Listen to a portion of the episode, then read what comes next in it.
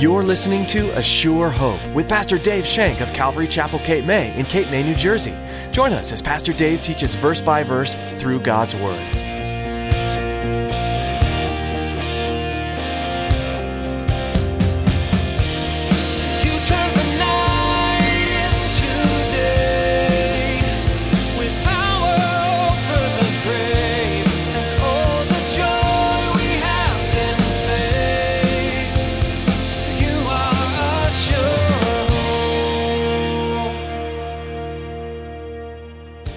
Anticipate what God is going to do. He wants to do something marvelous through you. He wants to do something extremely encouraging. But we need to be daring. We need to be obedient and we need to be patient. Oh, did I say the P word? Ah! We need to be patient. We need to be patient to allow God's plan to fully develop and fully envelop us. Before God can do a work through you, He's got to do a work in you. Does your faith give you the confidence to step into impossible situations?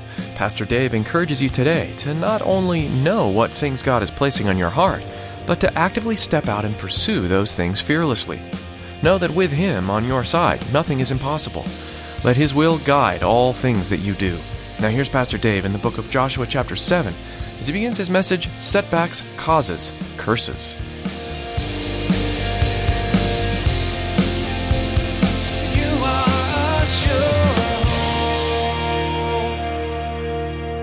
Joshua is giving us examples how we too can be victorious.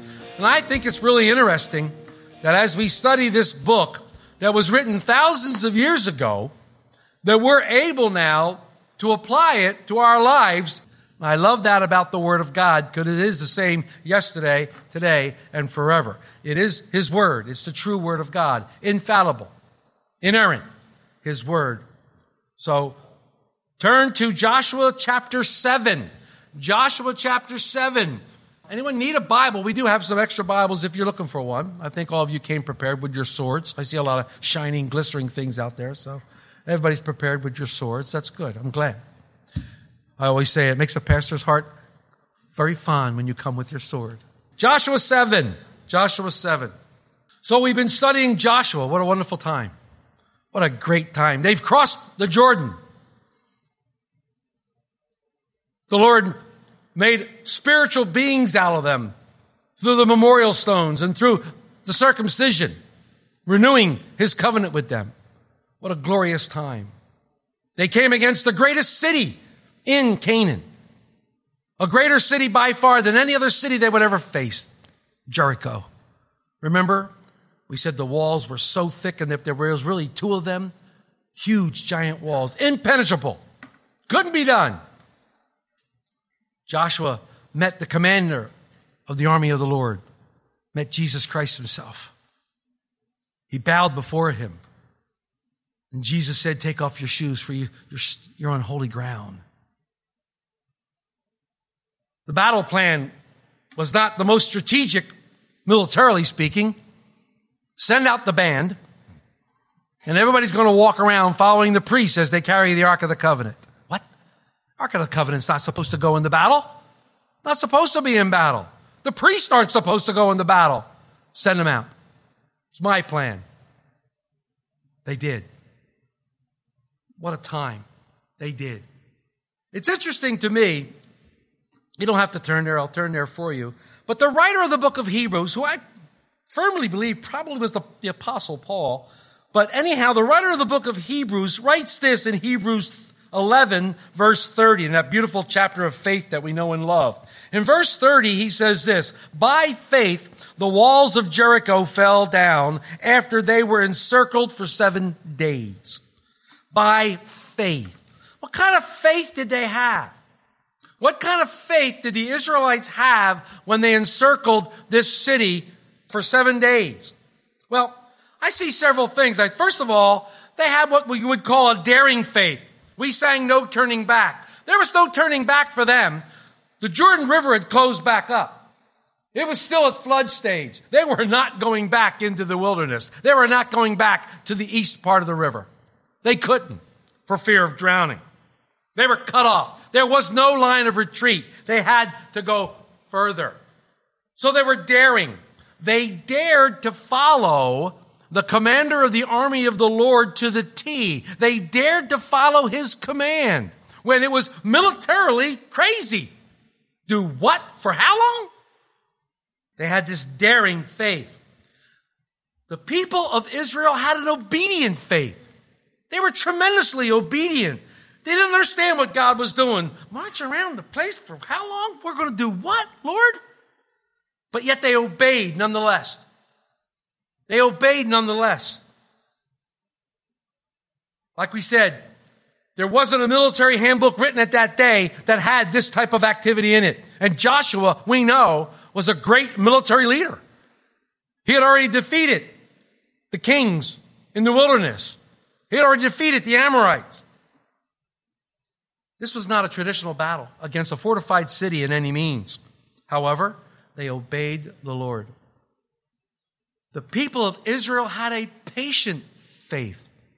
They were patient to walk around that city once a day for six days.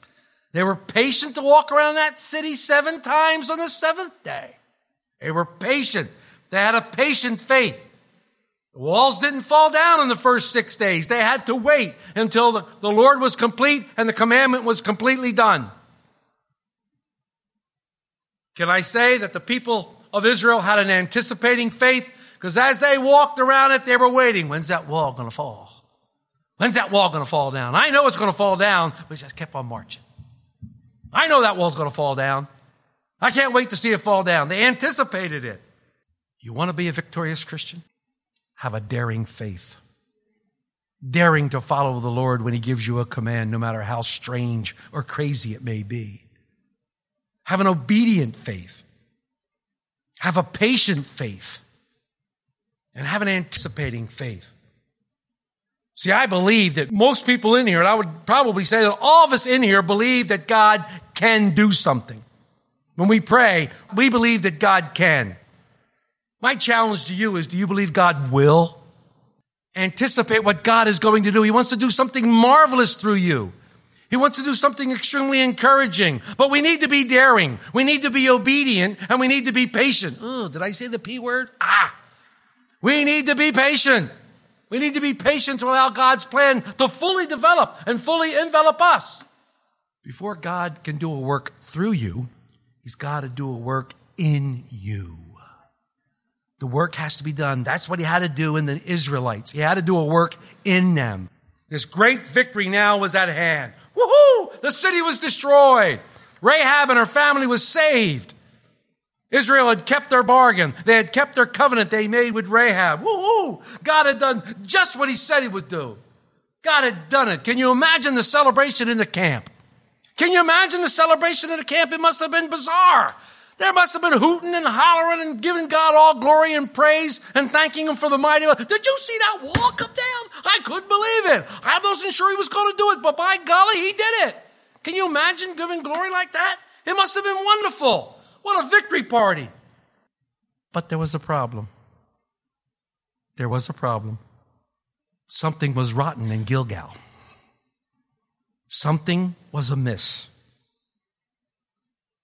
If you look back, Joshua 6 18, the Lord had given Joshua specific commands. Specific commands. In Joshua 6 18, he says, now just as Joshua speaking to the people, and you by all means abstain from the accursed things, lest you become accursed when you take the accursed things and make the camp of Israel a curse and trouble it. God's command. All of the spoils of, of Jericho belong to me. It's the law of first fruits, if you don't know. It's the law of the first fruits. God had established that law when they came out of, of, of Egypt in, in the Exodus, the law of first fruits. All first fruit belonged to God. They weren't supposed to take anything. These accursed things, many believed that they were associated with demonic and, and debasing worship practices. And they were, they were foul and they shouldn't have been taken. But they must have been pretty to look at. They must have been nice. They must have been silver and gold. They probably were very, very nice to look at. Everything changes with the first word of chapter 7. Everything changes with the first word of chapter 7. And so often in scripture, you'll be reading along and all of a sudden this little three letter word comes up and it's like you're reading along and all of a sudden, everything changes. Everything changes. Look at chapter, verse 1, chapter 7. But. Uh oh. But. Changes direction. Israel's on a mountaintop. Woohoo! They're enjoying their victory over Jericho. But now they're going to start to spiral downward. They're going to start to spiral down to the valley of defeat. The wind is about to be taken out of not only Joshua's sails, but the nation Israel's sails as well. Let's look at the rest of the verse as it is explained to us what has happened. And I think it's interesting that it appears in verse 1. I think it's interesting. We're told what happens, and then they go back and they have the other narrative. I find that curious. Verse 1 says, But the children of Israel committed a trespass regarding the accursed things, for Achan, the son of Carmi, the son of Zabdi, the son of Zerah, and the tribe of Judah, took for the accursed things, so the anger of the Lord burned against the children of Israel. We're going to look at that a little bit different when we get that. Someone has taken from the accursed things. Someone had violated the Lord's command. This was no small command either. This was no small command, as we're going to see. His name was Achan. Now, there have been many, many jokes about Achan in the past. I won't tell any, but there's been many jokes about Achan. But his real name could be Achar, A-C-H-A-R, which oddly enough in Hebrew means trouble. Oddly, the name means trouble. This poor guy will forever be known as the man who caused Israel trouble. And because of his trespass, Israel is going to suffer defeat in the hands of the next city they come to called Ai. The name Achan will ever and forever be associated with defeat. In fact, in the promised land, in Canaan, this will be the only defeat Israel ever suffers. Only defeat. So, can we learn something from defeat? Absolutely. We can learn from defeat. Absolutely. And if we want to be a victorious Christian, I will venture to say we better learn from defeat. We better learn. And it's interesting how the entire nation now is held responsible for the sin of one man. See what he says here? He didn't say, but Achan committed a trespass. He didn't say that. He said, the children of Israel have committed a trespass. The entire nation is held responsible, not just one. Why? God told them, you will be my people and I will be your God. They were one. He wanted them as one to be in there with him. He wanted them at one. Israel was a blessed nation. God dwelt in their midst. God dwelt in their midst. Jehovah walked through their camp. And the camp became a holy place. You can read that in Deuteronomy 23 14. Jehovah God walked through that camp and the camp became holy. Therefore, anyone who disobeyed the Lord defiled the entire camp. The entire camp was now defiled. And this defilement affected their relationship not only to the Lord, but it affected their relationship one to another too. It affected that relationship greatly. You know, we, God's people, we're one body. All we got to do is read 1 Corinthians 12. We're one body, and he makes this beautiful, beautiful picture of the body and how we're all one and how we all each have a job to do. We all need each other. And what we do affects each other. It affects each other. I mean, think about it. Think about it. How many of you ever stubbed your big toe? One of, the, one of the greatest memories I ever have of being at the shore when I was a little guy was running around on my bare feet and stubbing my big toe. Ooh, did that hurt? But guess what? Not only my toe hurt, my foot, my ankle, my leg, my body, everything on my whole body hurt. Every time I tried to walk, it hurt. Just my little toe. How many have ever had an infection? You get an infection and it affects the entire body, doesn't it? This is the example right here. This is the example that's being talked about right here. This little bit of sin came in. This sin came in. So let's continue now from verses 2 through 5. and see what happens as a result of this sin. Now Joshua sent men from Jericho to Ai, which is beside Bethaven, on the east side of Bethel, and spoke to them, saying, Go up and spy out the country. So the men up and spied out Ai. And they returned to Joshua and said to him, Do not let all the people go up, but let about two or three thousand men go up and attack Ai. Don't, do not weary all the people there, for the people of Ai are few. So about 3,000 men went up there from the people, but they fled before the men of Ai. The men of Ai struck down about 36 men, for they chased them from before the gate as far as Shebarim and struck them down on the descent. Therefore the hearts of the people melted and became like water. What happened? What happened? Well, we know that there was sin in the camp, but I see some huge mistakes right here without the sin being there in the first place. I see three things of this problem. I see three things that are going on here. First of all, Joshua never consulted the Lord. He had self confidence. Joshua had self confidence. You don't hear him going to the army, the commander of the army of the Lord and saying, What should we do now, Lord? No. They had a great battle. They had a great victory. So Joshua said, We can do this, guys. Let's go. We can take these guys by ourselves. Self confidence. There was no prayer. There was no prayer whatsoever. They didn't pray. Lord, how do you want us to take this? I mean, the example was already given to them in Jericho. They had the example. What do you want us to do? But defeat happens in our lives. Defeat comes in our lives, and when it happens, we need to find out why. First thing we need to do is need to find out why. Why did the defeat happen? Let's look at verses 6 through 9. Then Joshua tore his clothes and fell to the earth on his face before the ark of the Lord until evening. He and the elders of Israel, and they put dust on their heads. And Joshua said, Alas, Lord God, why have you brought this people over the Jordan at all? To deliver us into the hand of the Amorites? To destroy us? Oh, that we've been content and dwelt on the other side of the Jordan. Oh Lord, what shall I say when Israel turns its back before its enemies? For the Canaanites and all the inhabitants of the land will hear it and surround us and cut off your name from the earth. Then what will you do with your great name? Joshua's beside himself. He can't see what's going on. Joshua's beside himself. He falls on his face before the Lord and says, What's going on? What's happening? Now, this is the first thing right he's done. this is the first thing he's done right. He's gone back to the Lord and he falls on his face. He's saying to the Lord, I thought you gave us this land. You told us we would be conquerors. We had a great victory. What, what, what are you doing here? Why aren't we, why isn't this working? I thought there wasn't going to be any defeats. Victory's been our battle cry. And now all of a sudden we're running away with the tail between our legs. What's happening here?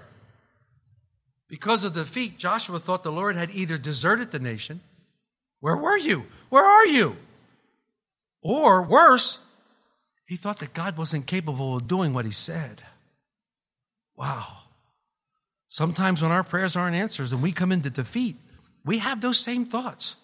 Lord, you've left me. Maybe you can't handle this situation. Wow.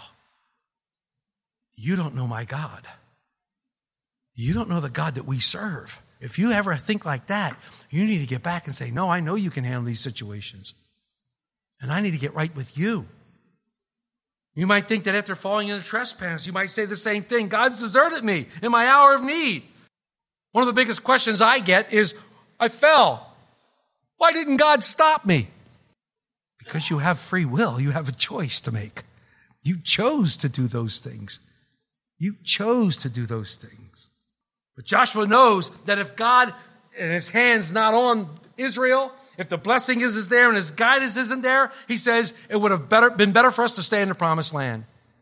Likewise, victorious Christian, if you're not going to follow the Lord, if you're not going to do what he says, if you're going to fall into sin and do those things, why? Why pull your hair out? Why, why follow him in the first place? It would be better that you didn't accept. Why follow him? Fall in your face terribly. If God doesn't deliver them, he knows they'll be lost. And when you see someone tear their clothes in the Old Testament, they tear it in a sign of disgust. It means they're angry and they tear their clothes. Putting dust on their head is the same thing. It's a way of mourning. Joshua here is not mourning the death of the 36 people as much as he's mourning the loss and the blessing of God's guidance. He's mourning the loss and the blessings, blessing of God. And the victorious Christian knows too well that if God isn't in it, there's no blessing. If God is not in it, there is no blessing. And that's why we try to follow Him in everything we do. As a church, we try to follow God. We want God in it. And I've been in situations where God hasn't been in it. And we've withdrawn. We said, God's not in it. We'll shut it down. If God's not into doing something, we shouldn't be doing it. If God's not into it, there's no fruit and things aren't happening, we shouldn't be into it. But sadly, here's what happens. Man says, I'll prop this up.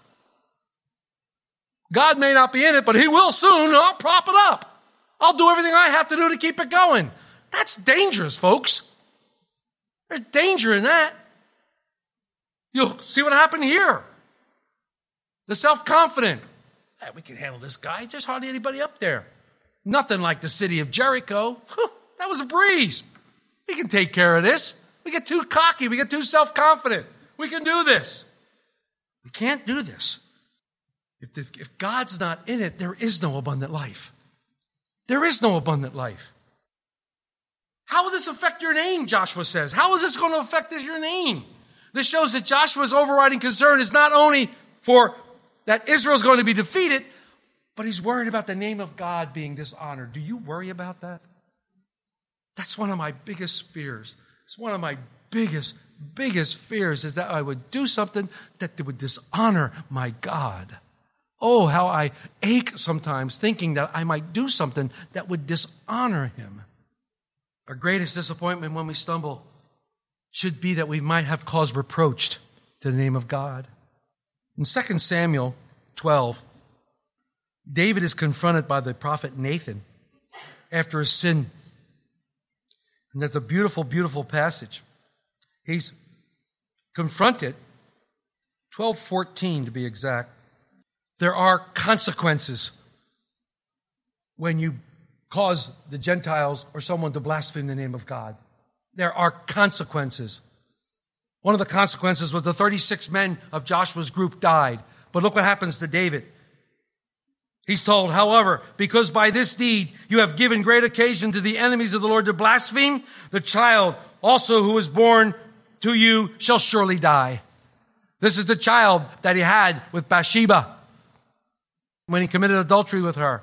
They had a child. He's talking about that child. There's consequences when we allow God's name to be blasphemed. It's a scary, scary situation.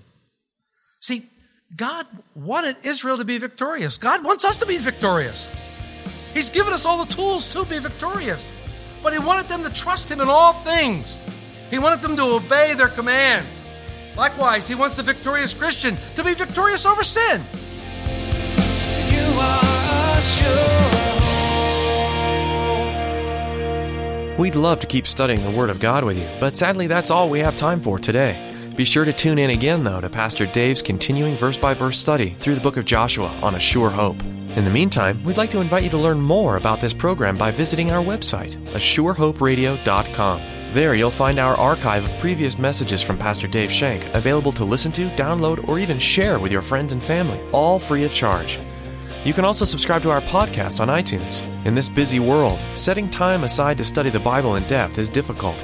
So we'd like to make that just a little bit easier. By subscribing to our podcast, you'll have sound biblical teachings sent right to your smartphone or your computer. What a great way to infuse your day with God's Word. If you're looking for a church family and happen to be in the Cape May area, we'd love to have you join us for a time of worship and Bible study right here at Calvary Chapel Cape May. We meet weekly on Sunday at 10 a.m. and continue to walk through the Bible on Wednesdays at 7 p.m. We have childcare available, so bring your entire family. You can find out more at ASureHopeRadio.com or give us a call. Our number is 609 884 5821. That's 609 884 5821. Thanks for listening to today's message from the book of Joshua. Pastor Dave will be back soon for another in depth look at this fascinating book right here on A Sure Hope.